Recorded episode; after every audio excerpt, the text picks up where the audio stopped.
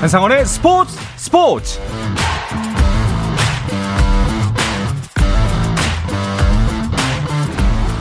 스포츠가 있는 저녁 어떠신가요? 아나운서 한상원입니다. 오늘 하루 이슈들을 살펴보는 스포츠 타임라인으로 출발합니다.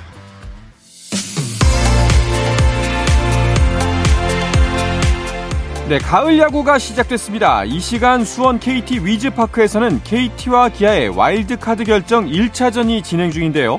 기아에 놀린 KT의 소형준이 선발로 나왔습니다.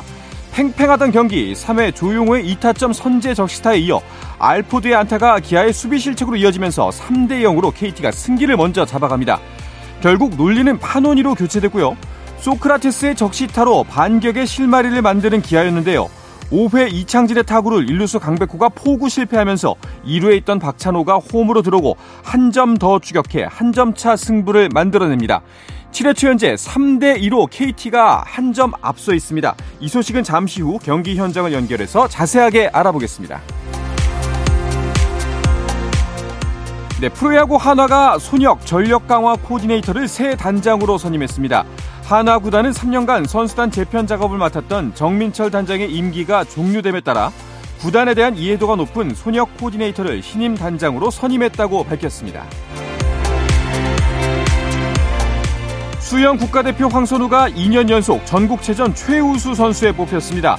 황선우는 오늘 열린 개영 800m에서 동료의 부정 출발로 강원 선발팀이 실격 판정을 받아 2년 연속 5관왕 달성에 실패했지만 MVP 기자단 투표에서 52표 중 44표를 얻어 2년 연속 MVP에 선정됐습니다. 메이저리그 샌디에고의 김하성 선수가 포스트 시즌 3경기 연속 득점에 성공하며 팀 승리를 이끌었습니다. LA 다저스와의 내셔널리그 디비전 시리즈 2차전에 1번 타자 유격수로 선발 출전한 김하성은 팀이 1대2로 끌려가던 3회 내야 안타로 출루한 뒤 마차도의 2루타 때 홈을 밟아 동점 득점에 성공했습니다. 김하성의 소속팀 샌디에고는 다저스에 5대3 승리를 거두고 시리즈를 1승 1패 원점으로 돌렸습니다. 지난주 미국 프로골프 투어 두 번째 우승 트로피를 들어올린 김주형이 일본에서 열린 조조 챔피언십 첫날 버디 4개와 보기 4개를 기록하며 이븐파 70타로 공동 29위에 이름을 올렸습니다. 단독 선두로 나선 브랜던 스틸과는 6타 차입니다. 김주형과 같은 조에서 경기한 임성재는 1오버파 71타를 기록해 이경훈, 김시우, 그리고 디펜딩 챔피언 마쓰야마 히데키 등과 공동 41위에 자리했습니다.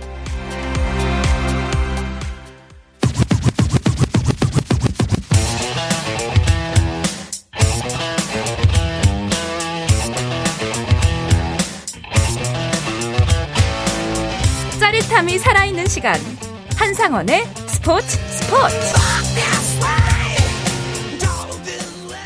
목요일 저녁 스포츠 스포츠 가을 야구의 열기부터 느껴볼까요?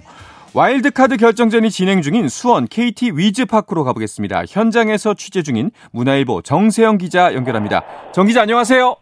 안녕하십니까. 네. 함성 소리부터 들립니다. 전화 연결을 했더니. 그렇습니다. 네. 예. 가을 야구 현장 열기 정말 대단할 것 같은데요. 직접 가시니까 어떠신가요? 어, 오늘 일단 7, 1만 7,600석이 모두 팔리면서 만원 관중을 동원했는데요. 네. 사실 오늘 현장 예매분 6장이 4회까지 팔리지 않았는데 극적으로 팔리면서 만원 관중을 달성했습니다. 어, 오늘 관중들은요, 코로나19 정책 완화로 마스크를 쓰지 않고 열렬한 응원을 보내고 있는 게 좀 눈길을 끌고요. 진짜 포스트 시즌 기분이 나는 것 같습니다. 아, 그리고 이제 수원구장에서는 포스트 시즌이 열리는 게 2006년 현대와 한화의 플레이오프 이후 16년 만인데요. 네. 자, KT가 2년 연속 가을 야구를 했는데 수원에서 포스트 시즌 처음이야? 라는 분들도 계실 건데 이게 최근 2년간은요. 코로나19 여파 등으로 일정이 조정되면서 KT는 홈구장 수원이 아닌 고척 스카이돔에서 2년 연속 가을 야구를 치렀습니다. 그랬군요. 자, 이상하게도 가을 야구 할 때는 날씨가 정말 어김없이 쌀쌀해지거든요. 그래도 요 며칠 굉장히 좀 쌀쌀했었는데 오늘은 좀 덜 추운 것 같아요.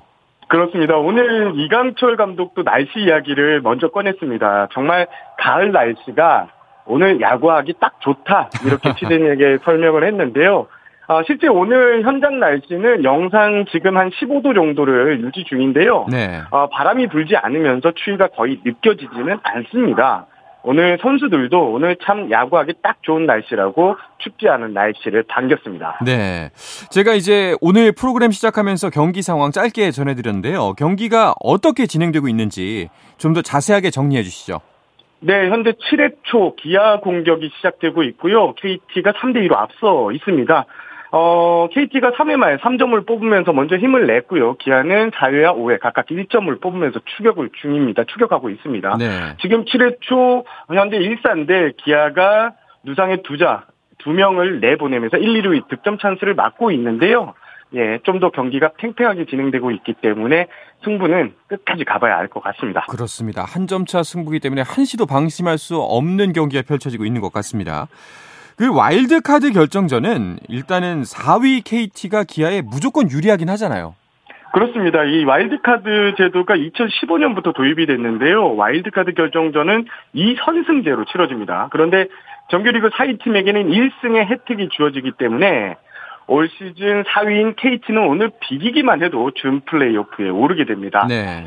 사실 이 1승 혜택이 어마어마한데요. 실제로 2015년부터 시작된 이 와일드카드 결정전에서 5위 팀이 4위 팀을 꺾고 준 플레이오프에 진출한 경우는 단 한 번도 없었습니다. 어... 다만 이제 KT가 지난 10일까지 경기를 치렀고 마지막 경기에서 좀 피하면서 아쉽게 4위로 내려앉은 이 충격 때문에 어, KT가 좀 유리한 것 아니냐는 시선도 있었는데요. 네. 하지만 네. 지금 KT가 좀 더 힘을 내면서 3대2로 앞서 있습니다. 그러게요. 직전 경기에서 LG가 역전승을 하면서 드라마가 펼쳐졌잖아요. 뭐 KT에게는 당연히 안 좋은 드라마였지만 어, 그래서 많이 좀 힘들지 않을까 싶었는데 일단은 그래도 한 점 차로 KT가 앞서가고 있습니다. 자, 그, 팀 분위기도 현장에서 좀 궁금합니다. 그 경기 전에 양 팀을 만나보셨을 텐데 감독과 네. 선수들 네. 만나보셨죠? 그렇습니다. KT의 분위기가 좀 많이 취재진의 관심을 끌었는데요. 어, 오늘 KT 더가웃에서 이강철 감독과 인터뷰에서 이 부분이 좀 하두였습니다. 어, 이강철 감독은 선수들 분위기만 가라앉지 않기를 주장과 선참들에게 이야기를 했다고 했고요. 네. 어, 지금 일단 뭐 지난해 마지막 타이브레이크가 후 삼성 분위기가 안 좋은 걸 봐왔기 때문에 어, 현재 우리가 그런 상황에 처해 있지만 크게 뭐 선수들이 잘 이겨낼 것이라고 이렇게 기대를 하는 눈치였습니다. 어, 제가 오늘 KT 더가웃을 취재를 하면서 느낀 거는 분위기가 생각보다 상당히 여유가 있었다는 것입니다. 오. 아무래도 지난해 통합 챔피언에 올랐고 가을 야구를 계속 하고 있었다는 점이 선수들이 자신감을 더한 것 같고요. 어, 오늘 직접 만나본 선수들은 4위로 떨어진 아쉬움보다는 오늘 어떻게든 이겨서 준 플레이오프에 오르겠다는 생각만 하고 있었습니다. 이게 확실히 그 가을 야구 유경험자의 여유가 묻어 나오는군요. 맞습니다. 고기도 먹어본 그렇죠. 사람이 먹는다는 이런 말이 있습니다. 그렇네요. 그 이런 단기전 같은 경우에는 실수가 없어야 하는데 그런 측면에서 봤을 때 기아가 초반에 점수를 준 게 참 아쉬웠어요. 그렇습니다. 뭐 단기전 하면 선발 투수 싸움 그리고 실책이 안 나와야 되는데 일단 오늘 기아 같은 경우에는 선발 싸움에서 좀 밀렸습니다. 단기전에서 또 그리고 가장 중요한 수비 실책까지 나왔는데요. 오늘 기아 선발 롤린 선수는 1회와 2회를 모두 3자번태로 처리하면서 압도적인 모습을 보였지만 3회를 채우지 못했습니다. 네. 롤린 선수 결국 3회 선두 타자 배정대 선수를 볼넷으로 허용하면서 흔들리기 시작했고요. 이어진 1사 1루, 1, 2루에서 조용에게 어, 우익수 키를 넘어가는 적시타를 맞고 2실점을 했고 이후 상황에서 기아는 우익수 나성범 선수의 결정적인 수비 실책, 실책이 나오면서 추가 실점까지 했습니다. 어, 결국 단기전은 이렇게 사소한 실수에 승부가 갈리게 되는데 그렇죠. 현재로서는 KT가 좀 더 안정적인 전력을 보이고 있다 이렇게 설명드리고 싶습니다. 네, 놀린이 좀 더 잘 막아줬어야 하는데 어쩔 수 없이 투수 교체 타임을 빠르게 가져갈 수밖에 없었던 것 같아요. 어, 오늘 김종국 감독은요, 경기 전에 만, 취재진을 만나서 일찌감치, 예, 놀린 선수가 무너지면 파노니 선수를 곧바로 올린다고 했는데요. 네. 어, 파노니 선수, 뭐, 놀린 선수에게 마운드를 넘겨받은 지 지금 현재까지 기아 타선을 무안타로 잘 묶고 있거든요. 어, 일단 김종국 감독의 선택은 맞아 떨어지고 있는 상황입니다. 네. 자, KT 같은 경우에는 박병호 선수의 활약에 기대를 걸고 있을 텐데, 아직까지는 몸 상태가 온전한 것 같지는 않더라고요. 그렇습니다. 이게 박병호 선수는 지난달 10일 예, 키움전에서 오른쪽 발목 뒤 인대가 파열됐는데 의료진으로부터 당시 이제 수술 공고를 받았지만 가을 야구에 출전하기 위해서 재활을 선택했고 한 달 만에 그라운드에 돌아왔습니다.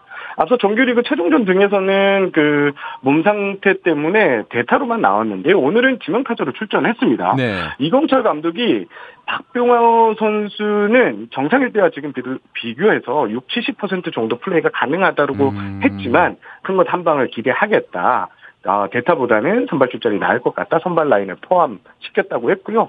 오늘 박병호 선수의 이 경기 전 훈련도 취재진의 관심을 끌었는데요. 어, 오늘 뭐 크게 무리 없이 주로 훈련을 하는 모습을 봤습니다. 네. 괜찮은 네. 것 같습니다. 네. 자, 방금 전에 7회 초가 종료가 됐는데요. 지금 연속해서 계속 득점권의 주자를 내보내고는 있는데 득점으로 연결시키지는 못하는 모습을 보이는 기아예요. 이제 뭔가 좀, 좀 꼬여가는 이런 경기가 계속 되고 있는데요. 네. 찬스가 계속 되지만 마지막 한 방이 좀 부족해서 계속 KT에 끌려가는 모습입니다. 그렇습니다. 만약에 오늘 KT가 이기거나 비기면은 내일 일정은 없지만 기아가 이기면 네. 2차전을 해야 되는데 기아에서는 양현종 선수가 나오겠죠? 그렇습니다. 이 양현종 선수는 참 가을 야구에서 너무 강했습니다. 네. 2009년과 2017년 두 번의 한국 시리즈 우승을 또 경험했고 2017년에는 한국 시리즈에서 2승 두 경기에서 1승 1세이브 평균 자책점 0으로 MVP, 까지 뽑혔는데요. 오늘 경기 전 양현종 선수를 만날 수 있었는데 양현종 선수는 오늘 지면 5개월 정도 야구를 하지 못한다. 그래서 후회 없이 하자고 했다. 음. 마지막이 아니길 바란다. 선수들이 모두 편하게 했으면 좋겠다고 거듭 강조했습니다. 네, 아직까지 승부가 진행 중이니까요. 계속해서 뭐 야구 팬 여러분들은 손에 땀을 쥐고서 지켜볼 것 같습니다. 어, 그러면 정수영 기자는 한국 시리즈 끝날 때까지 계속 현장에 계시겠네요? 네, 그렇습니다. 제가 스튜디오에는 가지 못하지만 네. 언제든지 전화 연결을 해주시면 제가 이렇게 아, 상황 설명 그리고 현장 이야기를 들려드리도록 하겠습니다. 알겠습니다. 계속해서 생생한 소식 전해주시기 바랍니다. 오늘 고맙습니다. 감사합니다. 네. 자, 와일드카드 결정전 1차전 상황 수원 KT 위즈파크에서 취재 중인 문화일보의 정세영 기자 연결해서 알아봤습니다. 자, 이어서 해외 축구 이야기 해축통신으로 이어가겠습니다. 한상원의 스포츠 스포츠와 함께하고 계신 지금 시각은 8시 42분입니다.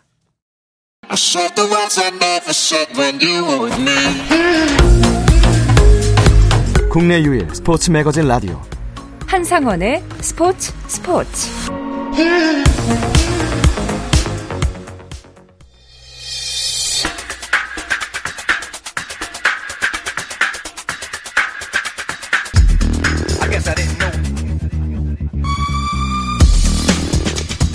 영국과 한국으로 가는 이원 축구 방송 이건 김정용의 해축 통신 시작하겠습니다. 먼저 풋볼리스트 김정용 기사와 인사 나누겠습니다. 어서 오십시오. 안녕하세요. 김정용입니다. 반갑습니다. 영국에 있는 이건 기자도 연결합니다. 이건 기자 안녕하세요. 네, 안녕하세요. 영국 런던에 있는 이건입니다. 네, 이건 기자가 또 부러운 순간이 왔습니다. 손흥민 선수의 멀티골 현장에서 보셨겠네요. 네, 그렇습니다. 이제 이곳 시간으로 어제 12일 오후 8시 한국 시간으로는 13일 새벽 4시였습니다. 어, 토트넘과 독일의 아인트라흐트 프랑크푸르트가 챔피언스 리그 D조 4차전 경기를 치렀는데요. 네. 이 경기 전까지 양 팀은 1승 1무 1패 동률이라서 16강 어, 진출을 위해서 꼭 잡아야 되는 경기였고요. 손흥민 선수 선발 출전했습니다.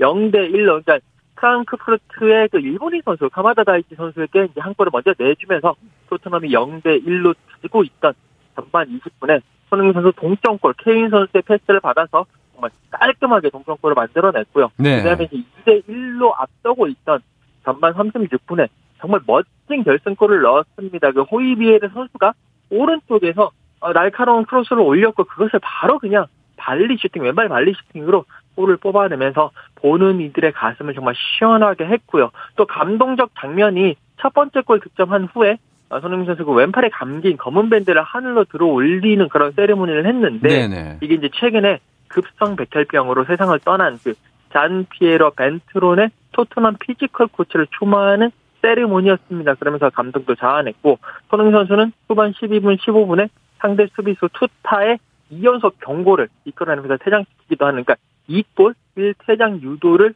하는 맹활약을 펼쳤고 토트넘은 3대 2로 승리하고 2승 1무 1패 승점 7점이 되면서 조 선두로 올라갔습니다. 네. 와, 이게 한, 한 달 반 전만 해도 손흥민 선수 골이 언제 터질까 노심초사했었던 기억이 나는데, 김정현 기자가 늘 이야기하는 것처럼 손흥민 선수 걱정은 할 게 아니네요. 아, 네, 그렇죠. 그러니까 제가 늘 얘기했던 게 축구 선수는 뭐 한 대여섯, 대여섯 경기 무득점은 노상 있는 일이고 음. 그러면 그 다음에는 다 대여섯 경기 연속 득점도 하고 네. 한 경기 세 골도 넣고 그런 날이 오는 거거든요. 그렇죠. 그런 날이 찾아왔다고 볼 수 있겠는데 손흥민 선수의 이번 득점은 어, 챔피언스리그 득점이었잖아요. 이건 이제 지난 2019년 11월 세르비아의 쯔르베나 즈베즈다라는 팀과의 경기 이후에 약 3년 만에 어. 챔피언스리그에서 나온 골입니다. 어, 손흥민처럼 많이 넣는 선수가 3년 동안 무득점 이렇게 생각하실 수 있지만 토트넘이 챔피언스리그를 지난 2년 동안 못 나갔어요. 아, 그래서 그래서 3년 만인 거거든요. 예. 그러니까 뭐 경기로 치면 얼마 간격이 안 되는 거고요. 또한 이제 지난 9일 브라이턴 앤드 호브 앨비언을 상대로 한 프리미어리그 경기 도움에 이어서 두 경기 연속 공격 포인트란 점도 있고 여러모로 기분 좋은 흐름 상승세를 이어가고 있습니다. 그래서 올 시즌 모든 대회를 통틀어서 5골 2도움으로 네. 어느새 굉장히 준수한 공격 포인트를 어, 기록하면서 시즌을 치르고, 치르고 있습니다. 뭐 예년에 못지않은 거죠? 그럼요. 네. 이건 기자, 그 손흥민 선수의 활약과 오늘 경기 결과에 대한 현지 평가도 안 들어볼 수가 없잖아요.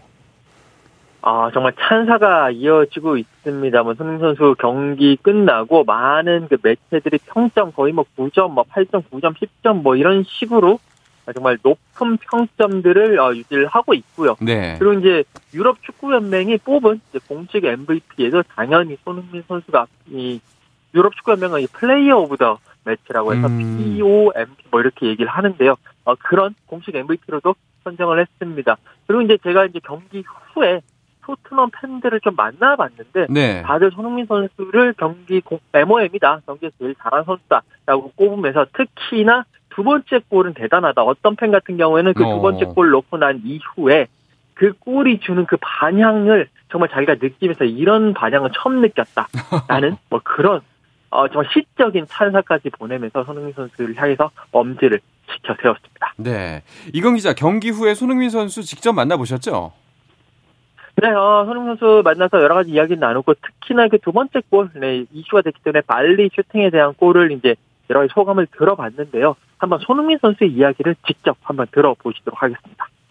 볼이 너무 좋았어요. 볼이 너무 좋게 와서 제가 발리를 슛으로 때릴 수 있겠고 사실 뭐 별로 한 건 없다고 생각하는데 일단은 그 전에 이제 허이베르 선수가 짧은 순간에도 고개를 들어서 저랑 이렇게 눈이 마주쳤거든요. 마주치면서 크로스를 올렸던 그 공이 더 크지 않을까라는 생각이 들어요. 저는 뭐 별로 그렇게 크게 걱정하고 있지는 않거든요. 왜냐면 찬스는 분명히 만들어내는 거고 선수들의 능력으로 만들어내는 거기 때문에 제가 볼 때는 조금 디테일적인 부분에서 오늘 좀 잘 됐던 부분들이 조금 많았던 것 같아요. 네. 아, 또 겸손하기까지 하네요. 예, 역시 잘할 수밖에 없다는 생각이 듭니다. 자, 멀티골의 주인공 손흥민 선수 만났었는데, 어, 그리고 김정윤 기자. 그, 챔피언스 리그 조별리그 일정상 손흥민 선수 경기가 있는 날, 김민재 선수의 나폴리도 역시 경기를 하고 있죠. 네, 어, 챔피언스 리그 경기는 한국 시간으로 이제 수요일 새벽 아니면 목요일 새벽에 열리죠. 예. 이번 두 팀의 경기는 오늘 목요일 새벽에 김민재 선수의 나폴리가 먼저 경기를 하고 끝난 음. 직후에 이제 토트넘 경기가 이어지는 식의 일정이었어요. 나폴리 경기는 A조에서 열렸는데 아약스 네덜란드의 명문 아약스를 홈으로 불러들여서 경기를 했습니다. 아약스의 4대 2 승리를 거두면서 아. 나폴리가 사전 전승으로 현재 일찌감치 16강 진출을 확정 지은 팀 중 하나가 됐고요. 네. 사전 전승일 뿐 아니라 4경기에서 넣은 골이 3골, 4골, 4골, 6골. 정말 뭐 골을 쏟아붓고 있는 어, 굉장히 화력이 걸출한 그런 팀이 나폴리입니다. 그 두 분 기자분 설명을 들어서 나폴리가 강팀이라는 걸 알고 있었는데 이 정도 팀이었나 싶을 정도로 활약이 대단한데요. 근데 김민재 선수가 수비 위치도 바뀌었고 또 이제 파트너도 바뀌었다는데 이건 무슨 얘기인가요? 네, 포백을 쓰는 팀은 보통 센터백을 두 명 쓰죠. 네. 그러면 이제 둘 중에 좌중간에 서는 선수, 우중간에 서는 선수 두 명이 이제 위치를 나누기 마련인데 김민재 선수는 과거 소속팀이나 대표팀에서는 늘 오른쪽이었어요. 음. 오른발잡이기도 하고 지금도 대표팀에서는 김영권, 김민재 설때 김영권 왼쪽, 김민재 오른쪽에 많이 보셨을 텐데 네. 반대로 나폴리에서는 전술상 왼쪽에 늘 섰습니다. 음. 이제 왼쪽에서 김민재 선수 영향이 더 많이 필요했기 때문인데 근데 김민재 붙박이 파트너였던 라흐만이라는 센터백이 부상으로 빠지면서 김민재가 라흐만이 자리로 이동을 했고요. 네. 원래 김민재가 있던 왼쪽 자리에 왼발잡이 센터백인 어, 주앙 제주스라는 브라질 음. 센터백이 들어왔어요. 그러면서 김민재가 이동을 했어야만 했습니다. 그런데 이제 제주스 선수가 기량이 좀 하향세기도 하고 네. 오랜만에 경기를 그랬는지 좀 불안했어요. 음. 그래서 이 제주스 선수가 반칙으로 페널티킥을 내주기도 했거든요. 김민재는 좀 불안한 선배 센터백의 뒤까지 이제 봐줘야 하는 그런 좀 부담이 두 배인 경기를 나름대로 성공적으로 치러냈습니다. 어, 더, 더 평소보다 오히려 더 활약을 펼친 거네요. 네, 많이 어려워진 상태죠, 지금. 예. 이건 기자, 영국 팬들 같은 경우에는 리버풀의 대승에 열광했겠네요. 네, 그렇습니다. 그 리버풀이 그 나폴리와 같은 A조에 들어가 있는데요. 리버풀은 어, 같은 이제 시간에 레인저스 원정을 갔습니다. 사실 리버풀이 요즘 좀 안 좋아요. 지난 네. 뭐 주말 경기 아스널 원정에서도 2대 3으로 지면서 어떻게 보면 아스널 런던 가서 뺨을 맞고 이제 그 분풀이를 제대로 스코틀랜드 글래스고에 가서 했는데 레인저스 원정에서 7대 1 대승을 거뒀습니다.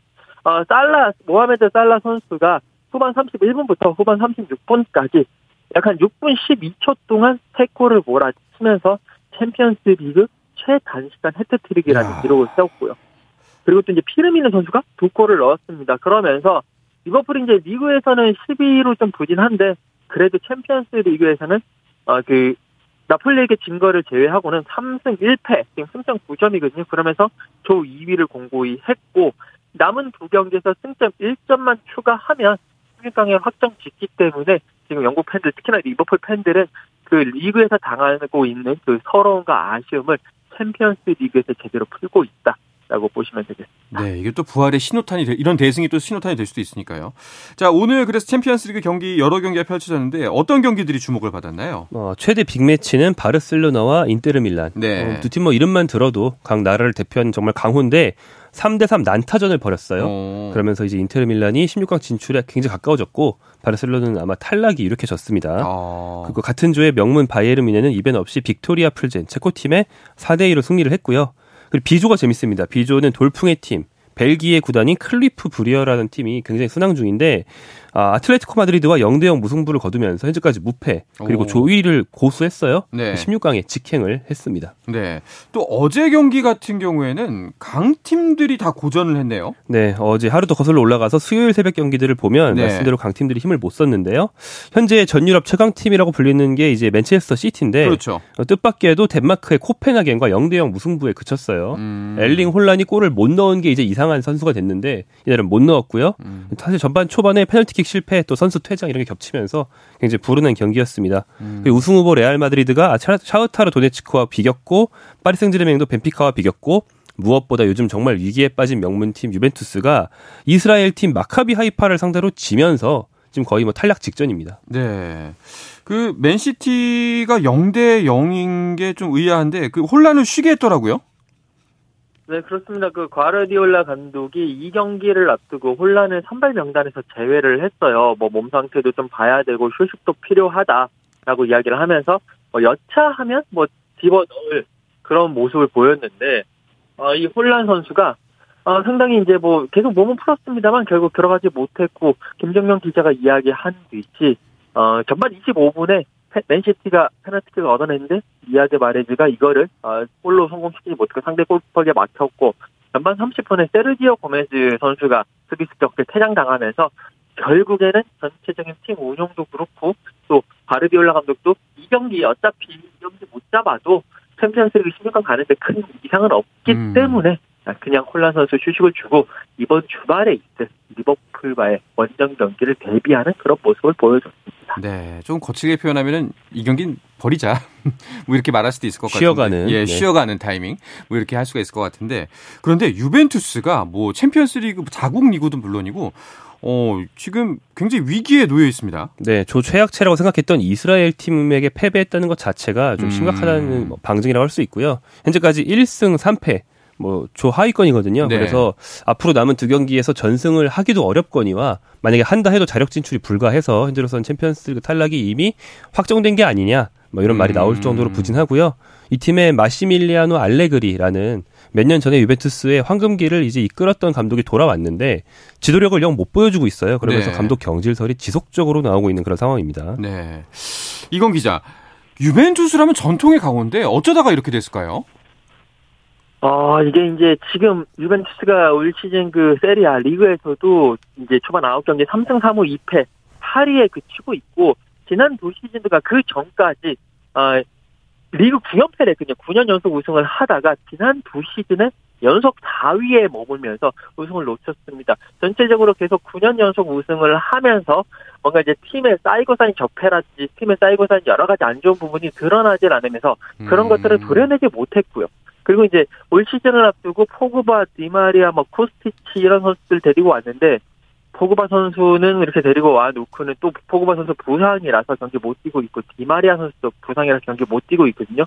여기에 킬리니 그 스미스 선수가 은퇴하고 난 이후에 선수들 구심점이 없는 것도 문제입니다. 그리고 이제 알레그리 감독의 그런 선수 장악력이 예전 같지 않다라는 그런 부분도 많이 나오고 있는데 일단 그 팬들이라든지 구단주 입장에서는 이렇게 떨어지고 있는 경기력을 반전시키는 가장 좋은 충격 여법은 결국 감독 경질 및 교체인데 지금 이 부분도 여러 가지 뭐 위약금이라든지 이런 것들이 있기 때문에 제대로 할 수 없다는 보도가 나오고 있거든요. 그래서 음. 지금 일단은 유벤투스의 뭔가 뭐 우승 DNA랄까요? 이런 걸 좀 믿어봐야 되는데 우승한 지도 이제 벌써 두 시즌 전이기 때문에 아, 쉽지는 않아 보입니다. 네, 유벤투스 팬들은 정말 억장이 무너지고 있을 것 같습니다. 또 다른 강팀 파리 생제르맹의 경기도 좀 실망스러웠는데 은바페와의 불화설이 이 경기 결과와 무관하지 않을 것 같아요. 네, 파리 생제르맹은 벤피카와 1대1 무승부에 그쳤어요. 네. 유벤투스와 달리 대체로 소낭 중이기 때문에 뭐 16강 진출에는 무전제가 없겠습니다만 사실은 은바페와의 그 불화설이 나온 직후에 네. 이런 얘기가 나왔다는 게 또 세간의 관심을 많이 모으고 있습니다. 불화설은 또 이적설로 이어지는데요. 그러니까 불화설은 은바페 선수가 어, 올해 여름 몇 달 전에 원래 이 팀을 떠나고 싶어 했는데 프랑스의 마크롱 대통령까지 나서서 음. 좀 남아라라고 이제 강권했다는 것이 이제 정설도 아니고 이제 음바페 선수가 시, 인을 했기 때문에 어, 확인이 됐어요. 공식으로 이제 인정이 됐군요. 네, 네. 프랑스가 움직여서 음바페를 붙잡았거든요. 음. 근데 붙잡으면서 음바페 입맛에 맞게 팀을 좀 꾸려주겠다라고 이제 얘기를 했지만 막상 이적 시장 끝나고 나서 보니까 본인이 메시와 네이마르라는 두 대선배의 어떤 하인 역할을 하고 있는 게 불만이라는 거죠. 음. 자기 위주로 팀이 들어가지 않고요. 네. 그래서 이제 나가고 싶어 한다는 얘기가 굉장히 유력한 기자들한테서도 복수로 나오고 있습니다. 그렇군요. 알겠습니다. 자, 마지막으로 이건 기자, 그, 이번 주 프리미어 리그에서 어떤 경기들이 관심을 모으고 있는지 짧게 정리해 주시죠. 네, 어, 우선 토트넘이 에버튼과 홈 경기를 합니다. 일요일 오전 1시 30분 손흥민 선수 챔피언스 두골 넣었기 때문에 상승세 이어갈지 지켜봐야 되고요. 그리고 리버풀과 맨시티가 격돌을 합니다. 일요일에서 월요일 넘어가는 0시 30분에 경기를 치릅니다. 네, 알겠습니다. 자, 이야기를 끝으로 이번 주 해축통신 마치겠습니다. 이건 기자, 오늘도 고맙고요. 풋볼리스트 김정용 기자도 감사합니다. 고맙습니다. 네, 내일도 저는 저녁 8시 30분에 돌아오겠습니다. 한상원의 스포츠 스포츠!